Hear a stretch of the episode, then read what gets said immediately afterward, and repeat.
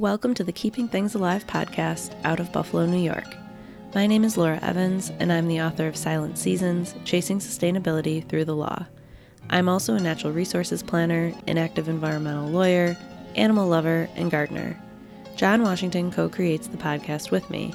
John is an organizer, political trainer and educator, and Afrofuturist. The Keeping Things Alive podcast is here to explore the opportunities and challenges as we all live together on this beautiful, harsh, and interconnected planet Earth. Okay, the recording started. Hi, John. Hi, Laura. How you doing? Good. I like being yeah on the same microphone as you now, so we can kind of talk to each other instead of being yeah.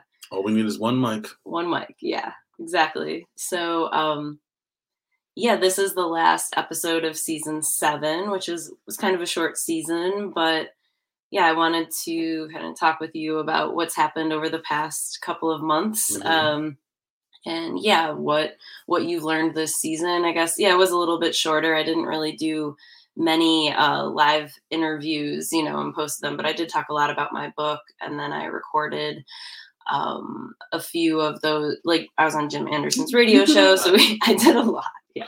You wrote so, a book. So yeah, what was the season like for you? And you um, were a little um, more involved. I, I like the season. I think um, you know, it definitely shows your love and appreciation of water and people who are dealing with um, the ways that our our whole water system is, is reacting to how much we've abused it long term. So I think about yeah, Margaret Wooster, this one that's coming up.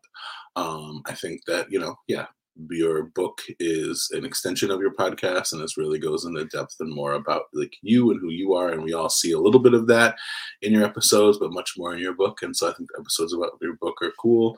Um, and then yeah it's been a very difficult year uh, and uh, difficult and escalating years um, layering on each other so i think that um, it was concise and it really like matches like who who you are and like what you want to see in the world and what you want people to understand Thank you. Yeah, I appreciate it. Yeah, I've been reflecting back a little bit on it, and it really has been, you know, just I started writing that book in that book program like a year ago. So that was sort of, I think, the end of season six. And then, you know, I started season seven while I was trying, like, selling the book and like talking to more people about the book, sharing the book. And so, it's really hard to make a podcast and write a book at the same time and so on. And I know that like they are very interconnected, but I've just been reflecting back on like, yeah, it's like how how to like create or foster and then maintain like creative energy and like just the ways that I, you know, outside of work want to communicate about sustainability and the different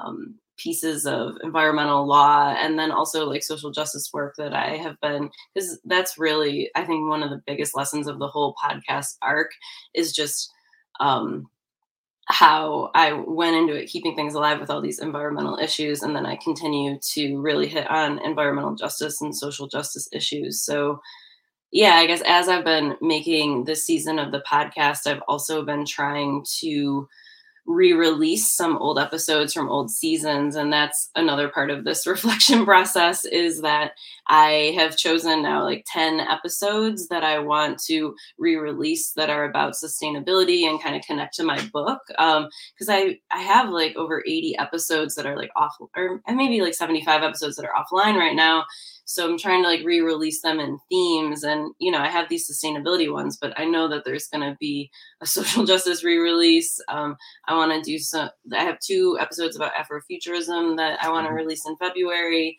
I have like this little collection of nuclear waste and weapons episodes that deals with uh, Western New York. So, yeah, this season has been a lot of re, re like review, reflect, um, and yeah, re-releasing uh, different you know, or getting ready to do that, I should say. And then even the interview with Margaret Wooster, that's a part of this season, I actually interviewed her in like September 2021. Mm-hmm. But then I just kind of fell into the book and fell into other things. And so, yeah, I just, all of that to say.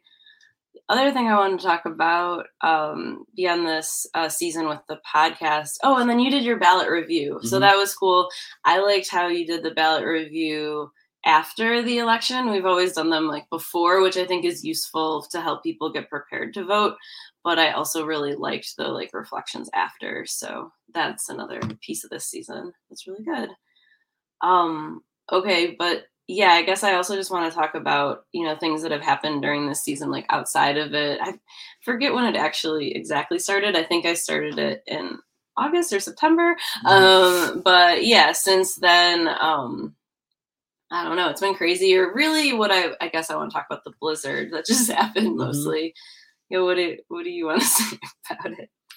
Um, I think that you know, one, I think that blizzards, tornadoes, like I think people think a lot about hurricanes, but not about what a blizzard actually is, uh, because most people have never experienced one. Living in Buffalo, I think I've experienced, you know, two or three. Um, but I, I, think I really want people to like land that like you know it's like a hurricane with water, and I think that it was uh, yeah, ice or, or snow with with snow. So, yeah, yeah, yeah. Um, and so it's like you know you have these impacts, and then you have like the snow that's left over, and I just think that the blizzard is is really a um, it ties together the conversations about climate change um, environmental racism and and I think the the way in which we are all not aware or prepared for how fragile um, our systems are. They seem so solid. They like when they're working, they seem perfect and like they're run by geniuses. And then the reality is, everybody is always, and we know this as employees, like everybody's always scrambling to like figure out how to keep everything afloat. Um, and so I think that as we get more and more climate disasters, they're going to get worse and worse as far as impacts. And I hope that that raises a lot of awareness. I know I can feel that Buffalo is a different city uh, for what happened and everyone in it, regardless of like privilege levels. Um, got very clear about the need to plan, uh, the need to understand, um, because yeah, I think that there was just a lot of unnecessary death. Um, our systems are not. I don't even want to like harp on the individuals in them that much anymore. They're just not designed um, to change and to adjust and to react. They're designed to maintain power. All of them are centered in maintaining power different ways, race, class, gender, all those things, but they're not, not designed not to like help. Power, right. right. They're not. Yeah, they're not designed to manage, uh, you know, grids and systems. And so, just you know, doing some of the work that we did um, at Push and other places, like seeing how much our fossil fuel companies know, like who's going to have power, who's not going to have power, um, seeing how much public utilities are really private corporations that could be doing so much more to like manage these things in the in these situations. Um, and then just personally living without media and electronics for almost three days like really had a profound impact on me um, and helped me kind of see how i use technology to numb myself and to distract myself. Um, and and then there's always this like weird like because our systems are so fucked up it's like how can I as an individual constantly take responsibility, like even mentally, for like all the things that all these systems are not going to do, and yet you know, you kind of get lazy, like, well, I can't take all that responsibility. But the reality is, there is a set of responsibilities we have to take for ourselves, no matter what. And when you're in a moment where you think you can die, you know, it doesn't matter like who should be helping you, right? Mm-hmm. It, it, it, what it matters is like, can I help myself? And I think that in our kind of liberal political conversation that, that we've gotten to in this country, um, doing things for yourself has actually become like pejorative in some places and there's just this very like government should do everything and i believe that the government has the resources and the capacity to do so much more um, but it doesn't matter if it's not right? And i think that i just thought much more about the balance between trying to change systems trying to improve them and also you know and, and, and i think this is why your book is so important because it really does you know say like you we have to stop um, banking and thinking about these systems in these ways and really figure out how to live for ourselves. So I honestly um, think that the whole Blizzard experience for me really just like reinforced all of the lessons of your book. Uh, yeah, I yeah I agree. Uh, yeah, me too. In a lot of ways, um, I think yeah, it's been. I agree with you about like yeah, it's just like you can like complain and try to change systems as much as you want but like when there's a blizzard and you don't have power like it doesn't really like it's now and you have to deal with it. Um and it but it's also so it's like but it's not even individual it's more like neighborhood or mm-hmm. family or like extended like friend family or like whatever it is but like there has to be like a support network to be able to check in on each other and things and i guess i just want to say that like we're recording this on january 5th and the blizzard started uh, like we lost power on december 23rd and like in the afternoon and got it back on like christmas afternoon which was like pretty amazing. um, that was a really uh, good feeling. But yeah, in that period of time, like this house was 35 degrees. We were able to like use a gas stove to like heat up water and the air. And I know that like gas stoves are like, you know, on their they're you know they're really getting vilified right now but i i don't know me personally like after just going through this experience like I like I love my stove. And I love yeah, we were able to like you know cook hot food during that time but yeah we had no access to electronics and the internet and like we I just I remember like really having to choose like when and how to use my phone. And you know we did get power back on when I you know I would have lost phone batteries like that day but i was you know lucky and and then just yeah knowing like all the suffering that is in and around us has been really profound um and i do i could keep talking about this for like a long time but yeah i do think that my my book especially like chapters 9 and 10 like when it's really like pandemic pause uh make chicken noodle soup and then like moving forward and just really trying to like you know just really focusing on what's important and what is sustainable like what makes people like move forward. So yeah this blizzard has been crazy. And the other crazy thing about this being the season wrap is that i'm about to present um, a past recording that i made I say the I keep forgetting right now. All my dates are getting mixed up, but it was about um maybe like a month ago that I interviewed uh, John Heim, and this is the second time that I've interviewed him. And so we're going to kind of close out the season with his interview, which is already up on Facebook, but I um, I'm re-releasing it on YouTube and as a podcast because it's about 30 minutes, and he is a person who um, who is a you know victim of hurricane ian and the aftermath and all the water quality issues that are in south florida. So i'd interviewed him about a year or so ago about red tide uh, in, in tampa bay in florida and all the problems with like fertilizer plants and climate change and all that. And he contacted me pretty like you know, in a panic uh, that he really wanted to like get the the word out about what was going on a few months after uh, Hurricane Ian really decimated Fort Myers Beach and this entire island, yeah, that he lives on or had lived on. Um, you know, he'll explain it went from 7,000 people to now 200 people are living there.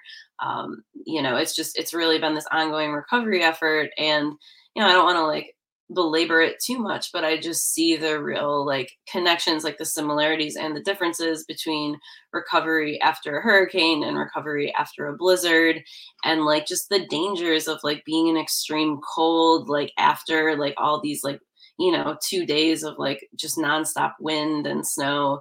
Um and now like you know, we're like a couple what are we, a week and a half later? And like there's no snow on the ground anymore. It's been 40 degrees and all of it's melted. So just how all that um, ties together. And I also just throughout this entire podcast have really seen so many parallels between Western New York and Florida because a lot of people who live in Western New York also have homes in Florida. They vacation in Florida. Florida, like whole neighborhoods that I know of, like will go down to another neighborhood in Florida. And so I just have really wanted to like put a deep like uh, examination on that practice and how sustainable it actually is. And you know in the aftermath of this hurricane like and they're thinking about building back like how to do that.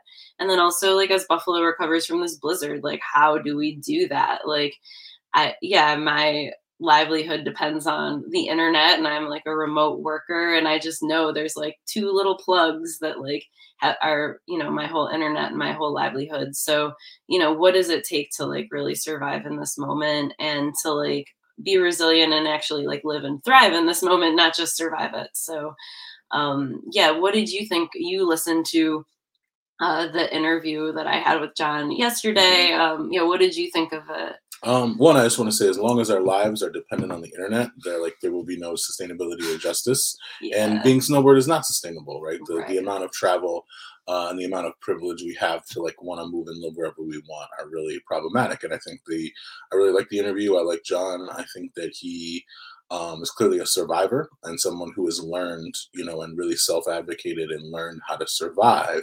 And really, when I listen to him, you know, you just question why why does he have to survive this way? Um, if I were the president of the United States, I would be a 10 year plan to evacuate the entire state of Florida.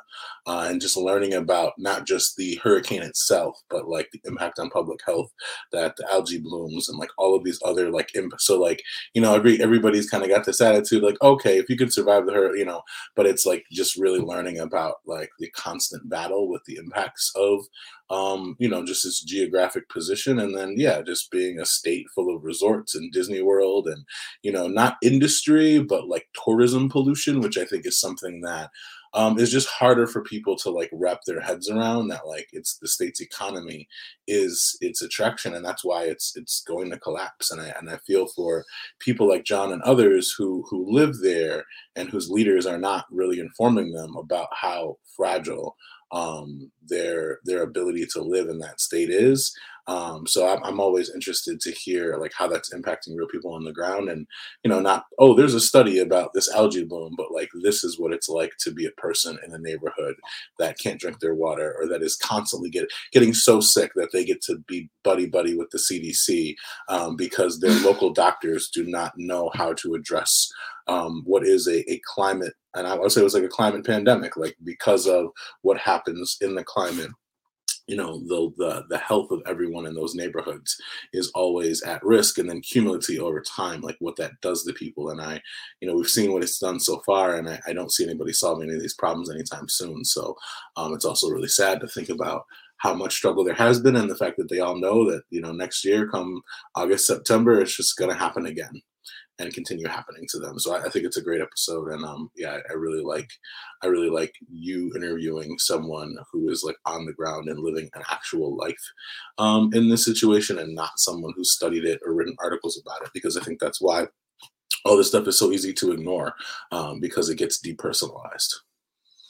Thank you. Yeah, I I really like just watching the interview again. I hadn't watched it since I recorded it. I I really love it and I think yeah, like John is a survivor. Um there's definitely I just want to say like since I've posted the video, like there have been some like comments and controversy about like things that he's done like, you know, to his family or financially or whatever and I just to me it all just like backs up like what he's saying in his interview that he has like you know suffered a lot of like PTSD and mental health issues from the cyanobacteria like air quality thing that that happens um, and that's part of the red tide. And then he explains how cyanobacteria is also here in the Great Lakes. Um, there's algae blooms every summer especially in the western part of Lake Erie. And you know this is like actually it's a water and air quality issue at the same time. And then it's a neurotoxin that makes I mean he you know he talks about like all of the mental health uh, issues that he suffers um,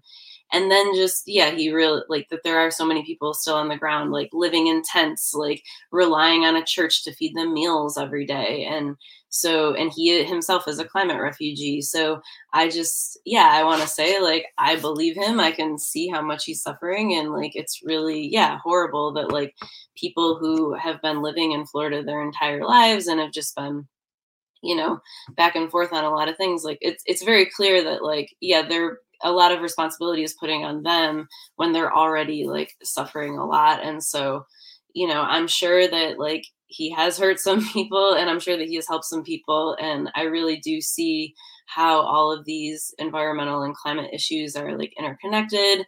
They impact people's mental health and how we all treat each other.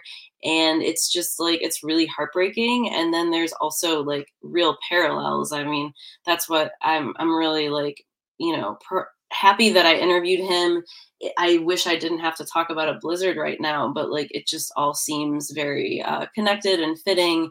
And yeah, just we really do need to be like relying on each other more, uh, trusting each other more, and then just like giving each other more like support and understanding and also yeah i that's all i'm to say but i really do um i can just yeah just doing the interview and then watching it again i can just like really feel like how important this is for people to be listening and paying attention and yeah i'm yeah, thanks for being here, John. You too. Um, I'm about to try to figure out how to present this video now and um, sign off. I will be like, we both will be like re releasing old episodes and kind of like introducing them through this video platform. Um, I'll be starting that in a few weeks. So, yeah, stay tuned and thank you very much. Good. Yeah. All right. All right. Let's see how I present this. A video file. Mm-hmm is right here. John Heim and Hurricane Ian. All right, the recording is started. Hi, John. How are you doing today? I'm doing pretty good. Thank you for asking. Yeah, um, I'm really glad that you contacted me uh, yesterday and that we could get on this uh, StreamYard. Um, I know that we talked last year about the red tide. And so, can you just tell me a little bit about yeah, who you are, what your background is, um, just a little bit, and then where you are right now. Um, sure. Uh, my name is John G. Heim. I'm the leader of a group called the Southwest Florida Clean Water Movement, based out of tiny Fort Myers Beach, Florida, Seven Mile Island. It was decimated by Hurricane Ian just recently. Uh, our primarily goal was to uh, stand up against uh, pollution when it comes to our particular waterways, and it started out you know, some 20 years us uh, protecting our own, you know, neck of the woods, so to speak. And then we branched out to uh, not only be statewide, uh, highly recognizable, if not national, all the way to international. And, you know, mm. we look at it like uh, clean water as a basic human right, and uh, we all deserve that. So we're advocates, activists. We like to call ourselves actual concerned citizens. Right. Yeah. Okay. Thank you. No, that's that's really good. So I'm really uh, sorry about everything with Hurricane Ian. Can you speak more about what has happened uh, to where you live and yeah, what what you're doing now and yeah, I guess yeah, focus on kind of your experience during the storm and then up to now. Sure. yeah. Walk um, us through that.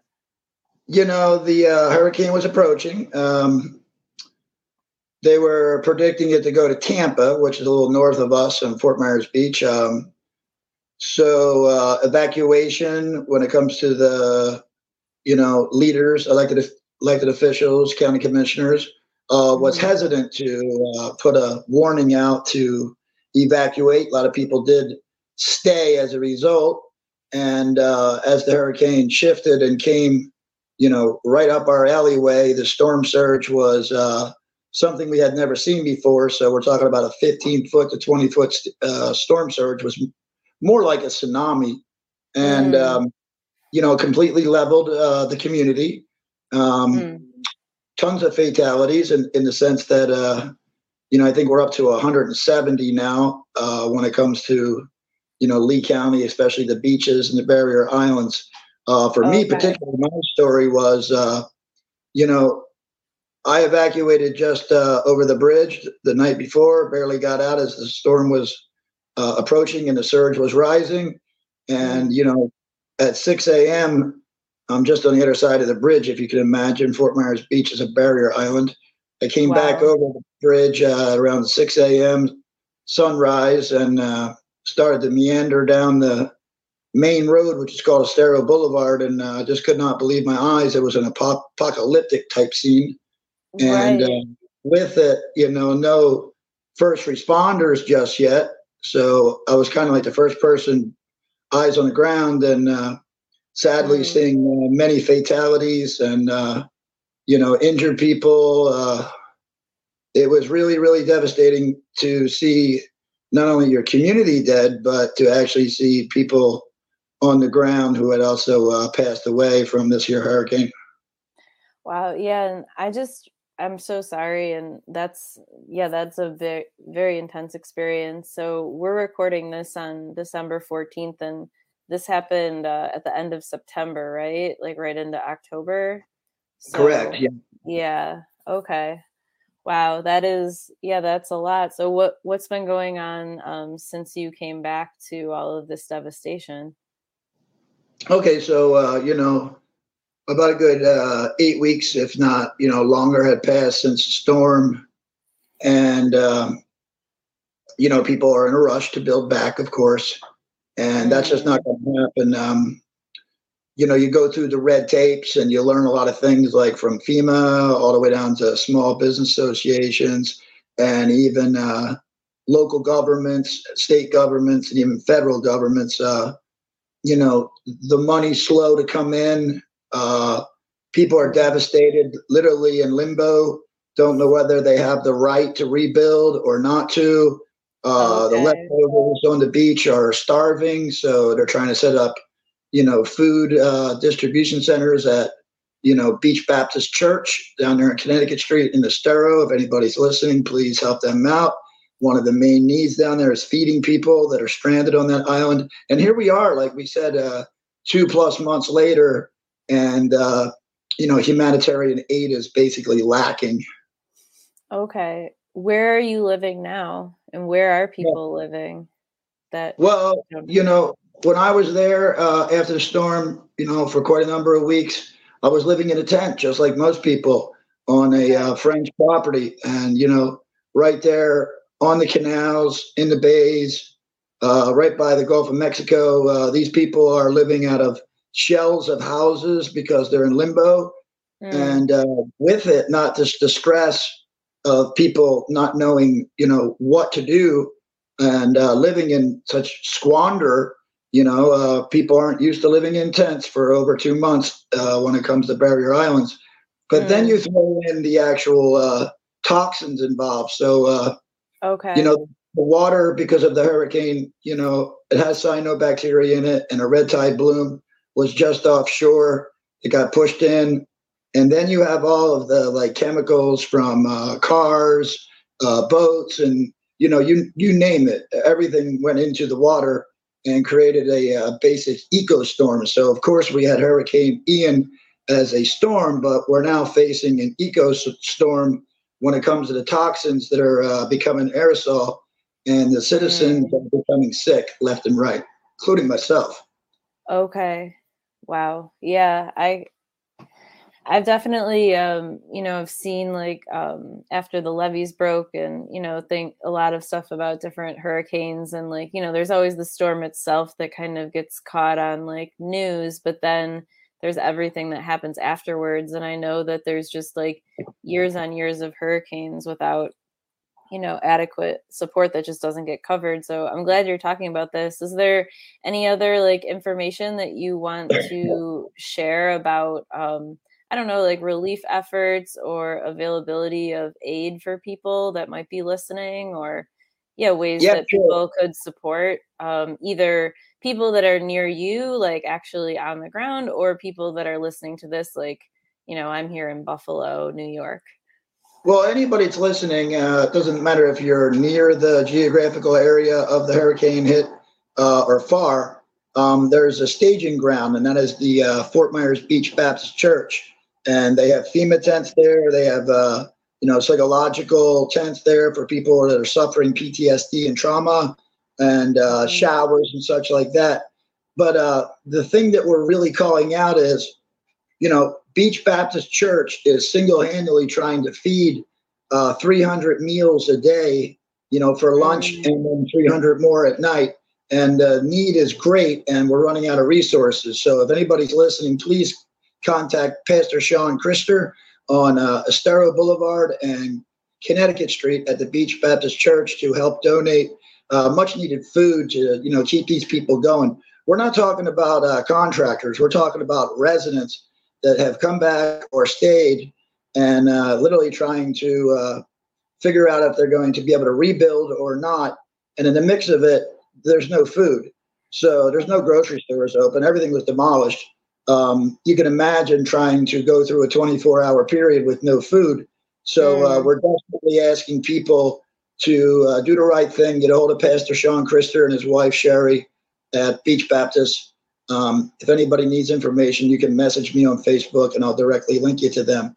Um, when it comes to the uh, aftermath, uh, things are going to be slow, no question about it. Um, this place was walloped. Think of Mexico Beach when Michael hit it. Um, they're still cleaning up five years later. Um, you know, Fort Myers Beach is a barrier island. So, uh, you know, when it comes to rebuild, the question arises of how we're going to rebuild. Everyone is in a rush to rebuild the way it was. I can guarantee you it's never going to be what it was. And if we're smart about this, we'll let a barrier island be a barrier island. And what I'm trying to translate there is, hmm. you know, build, build back sustainable to what a you know barrier island is. Right. We need to adapt to a barrier island, not the other way around. So put mm. mangroves on the beach fronts, not giant mini mansions for such. Right. Yeah. And um, I've definitely talked about the importance of barrier islands or like buffer areas along the Great Lakes um, up here in Buffalo. But can you explain why barrier islands are important to stay as like mangroves and just, you know, the natural ecosystem? Like, what, why is that so important? Well, yeah, I mean, it's very obvious to, to me, being a person of water quality, and maybe not so obvious to the average Joe who moves down here from Ohio and thinks that they can turn Florida into Ohio. Um, mm-hmm. You cannot like have fertilized grass yards on the beachfront. You need mangroves as buffer zones. Uh, mangroves not only are buffer zones naturally, that's why they're there, but they also clean the water and uh, do their job. You can take an example of a place called Bunche Beach which is just between Fort Myers Beach and Sanibel, where there's a mangrove forest in the right spot on the mm. beachfront. And it the first lot, line of mangroves took the hit real hard, but all mm-hmm. of the mm-hmm. buildings behind it through the mangrove forest suffered no damage, as opposed to all the barrier islands who insist on putting these, you know, hotels and uh, you know conglomerate uh, mini mansions on the front line. So you know, you got to ask yourself uh, when it comes to rebuild: Is it worth it to have a mini mansion or a hotel on the beachfront when it's possibly going to, probably with climate change, these storms are going to get stronger, not going to be there in the future? Just take a look around at Fort Myers Beach now. If you were to have mangrove forest there, all those buildings would still be there. Mm, right, right. Exactly because it absorbs so much of the energy of these storms and like uh, yeah everything it's like it's made to move they're made to move and they're made to absorb shock and like high intensity weather so yeah i've i've always thought it's it's absolutely wild that yeah i mean i learned in college that you're not supposed to build up in you know floodplains but everywhere i look it happens so and then Florida's I mean, the worst it was a time bomb ticking for our coastal region. Um, mm. You know, in the FEMA, you know, disaster map, you know, we're right there. We're below sea level. Um, mm-hmm. How long do you think you can get away by bringing in conglomerate, you know, uh, multi-million resorts like Margaritaville before mm. Mother Nature finally has the last word? You know. Right. Exactly. Okay. Um, I definitely uh, one of my questions for you is how has um, Hurricane Ian and the aftermath affected the people of South Florida? I'm also curious about like how big of a region. I mean, you know, you've mentioned like these barrier islands, but then how far, like what other places in Florida? And I'm also curious about like plants, animals, and wildlife, and yeah, what's kind of going on in the ecosystem. Okay, so that's a great question. Um, so you know, Fort Myers Beach, for example, is a seven mile island um, the storm pretty much stretched from uh, Barefoot Beach, which is in Bonita Springs, Lovers Key area, uh, one okay. of the most world renowned state parks. And it stretches all the way up to about uh, Englewood, Florida. You know, you're mm-hmm. talking about a good 100 miles of uh, devastation here when it comes okay. to the coastlines and uh, the surge. But uh, the surge was more prevalent on Fort Myers Beach. So, mm-hmm. um, you know, you speak of like, how is it coming back? Um, not so well, to be honest with you. Uh, the ge- geology, the geography of the beach itself was absolutely torn up and uh, reconfigured. The infrastructure and the roads was ripped up, and the pipes are sticking out of the ground. Um, you know, so absolute, you know, devastation. Now, when it comes to the wildlife, uh, what we're seeing is because there's no people, obviously, uh, on the island, very few. It's usually a uh, consensus report that about 7,000 people live annually on Fort Myers Beach. And there's Oh, about okay. two to 300 people there right now.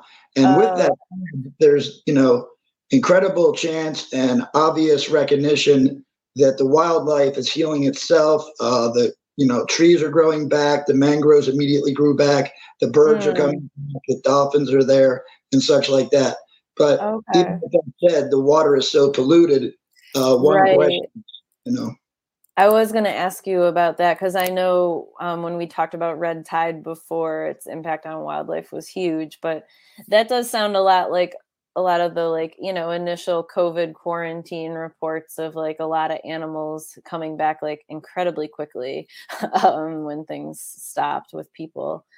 Um, okay, so yeah, and they should. we're like know, going we're going through my questions pretty quickly um but i i understand like you yeah you have a, a message and you really you know need to get this out to people because yeah i mean the news cycle that i you know kind of see is like pretty brutal you know it's crazy it's like you hear about hurricane season and then you never hear about hurricane after the you know season and now it's turning into december so um yeah i don't know i just i'm curious about what uh, other information would be good to, for people to know um yeah i guess what do you think about how people can support this or what to do if they don't live in florida or what Well, do you, you want them, what do you want people to know that don't live in florida You're it because uh, it's the same cycle no matter where a hurricane or natural disaster. It doesn't have to be a hurricane, natural disaster hits. It's in the you know media stream for about a week, if that, and then people go about their business. I have a Mm. saying I always have in my speeches about clean water, which I end my speeches this way. Uh, unfortunately, we live in a society where it doesn't really matter unless it happens to you. You know, so sure, people feel bad about what happened for Mhm. about a week until the next news cycle comes along and they forget right about it. Um, right what people can do is not forget about us. Um, we already have the feeling that people have already forgotten about us. And what we need is for people to, you know, as these resorts, you know, slowly reopen or, uh, you know, even there's a lot of donation funds out there you can search. Uh, again, back to the Beach Baptist uh, Church. You can look them up and donate to them.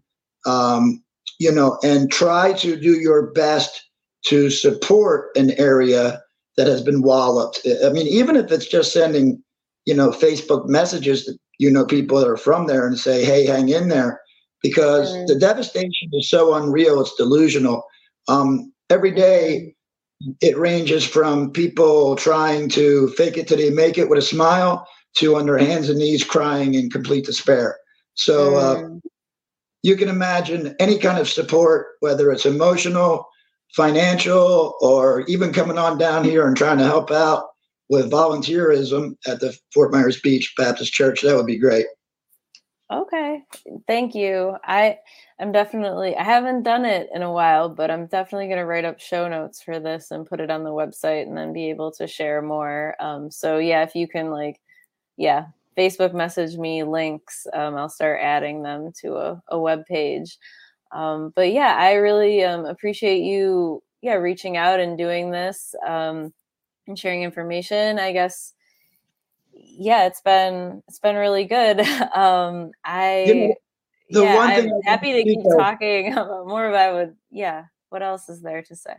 Well, the one thing I want to speak of is, uh, you know, these toxins that are in our water. Okay, so Mm, in 2018, Hurricane Irma came through, and the same exact thing happened. A few months later, it created an eco storm where cyanobacteria met red tide, and it was a super bloom. And people became very ill with cyanobacteria in their bloodstream, me included. So here we go again. It happened at the exact same time. Red tide was lingering off the coast, pushed in. The Army Corps of Engineers figured it was a good time, God knows why, to release water from Lake Okeechobee, which cyanobacteria is in it, and the two mixed again. Uh, you know, part of the reason why I'm having this conversation is to raise awareness about cyanobacteria. I just today, as a matter of fact, got back from a hospital because I'm suffering from the ramifications of being down there and having, you know, cyanobacteria in my bloodstream and it being inflamed by the toxins, not only in the water, in the air. You don't have to go in the water to Oh. expose these toxins. They become aerosol. Okay, so anatoxins, sex toxins, and such like that. These are extremely harmful to uh, people's livers, uh, immediate liver damage. And, you know, just today I was at the hospital and, you know, shows early signs of dementia and so on. So then you get into, uh, you know, red tide, where that's a neurotoxin and that affects your respiratory system and, uh, you know, your central nervous system as well. So, you know, on all ends, you feel like, uh, you know, you're going crazy because you're showing early signs of, you know, neurodegenerative of disease and central nervous system breakdown and uh, liver damage. And then, uh, you know, you're suffering from uh, respiratory issues. And so you go to the doctor, like I did today. And, uh, Mm. you know, what I noticed is we have to have the medical field become more educated about cyanobacteria and its dangers. And Okay. because you know, every time you go to the doctor, the hospital, they say, well, I don't really understand this. I don't know what you're talking about. Lucky for me, I have connections with the CDC because I've been sick since 2018 with cyanobacteria. And they gave me a number because they were expecting the doctor to do this. So then I have the doctor call CDC and has to literally walk the doctor through in a completely different state, or Mm. doesn't matter where you are, through a you know basic webinar of how to treat cyanobacteria patients.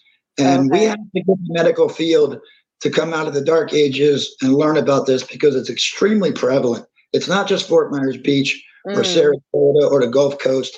Lake Erie is a great example of where it started Mhm. and Mhm. all, all the way to uh, the people that are studying this at the brain chemistry labs had made the link from Guam to the exact same thing we're dealing with here in Fort Myers Beach, Florida. So, uh, Mm. you know, these people tested, you know, over a hundred people, and a hundred people came back positive with cyanobacteria. Oh wow. Yeah. No, that I've definitely heard about um, algae blooms on especially the western side of Lake Erie, and that comes from a lot of agricultural practices. And I know that there's some fertilizer plants down by you, right? So when Yeah, we're dealing with uh, U.S. Sugar, who, you know, of course, Mm. dump chemicals and fertilizers. But you know, you gotta, you know, I'm not into blaming boogeymen. They are definitely one, but uh, we're also a part of the problem. So Mhm. you know, uh, you know, it's like the other Me Too movement. It's all about me, right? Nobody really thinks about what happens when you flush your toilet when it comes to outdated infrastructure, uh, septic Mhm. tanks, and so forth. And uh, right. Human waste. So yeah. we're Yeah. part of the problem too. Fertilized lawns, like you had said, you know, like Mm. this is Florida, you want to plant, you know, native and natural. So not have a like fertilized. everywhere, yeah.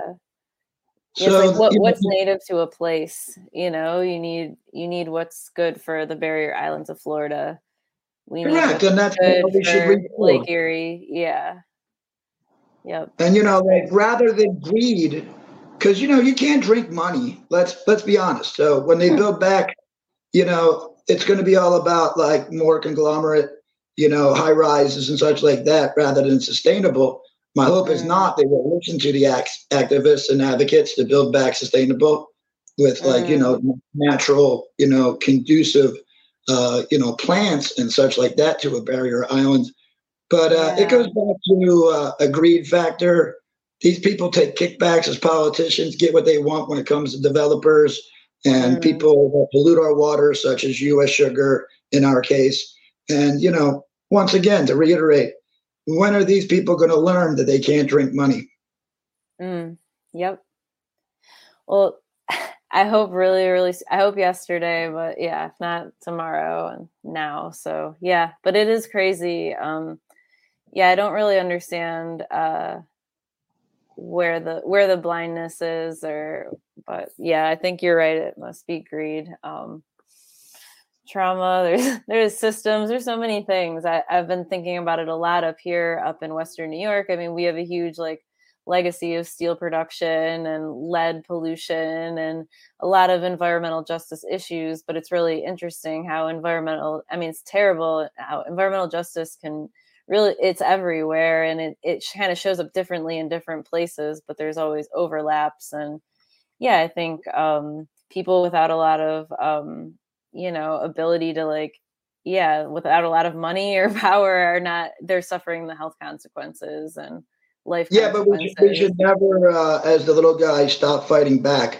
because hmm. let's face it politicians um, you know th- they're beholden to special interest when it should be the other way around they should be beholden to the uh, constituents so there's right. a lot more of us you know to uh, yeah. you know, force it as an I, issue yeah, I agree with you. Um, if someone is listening and would like to get involved with that kind of work with you, uh, where should they visit?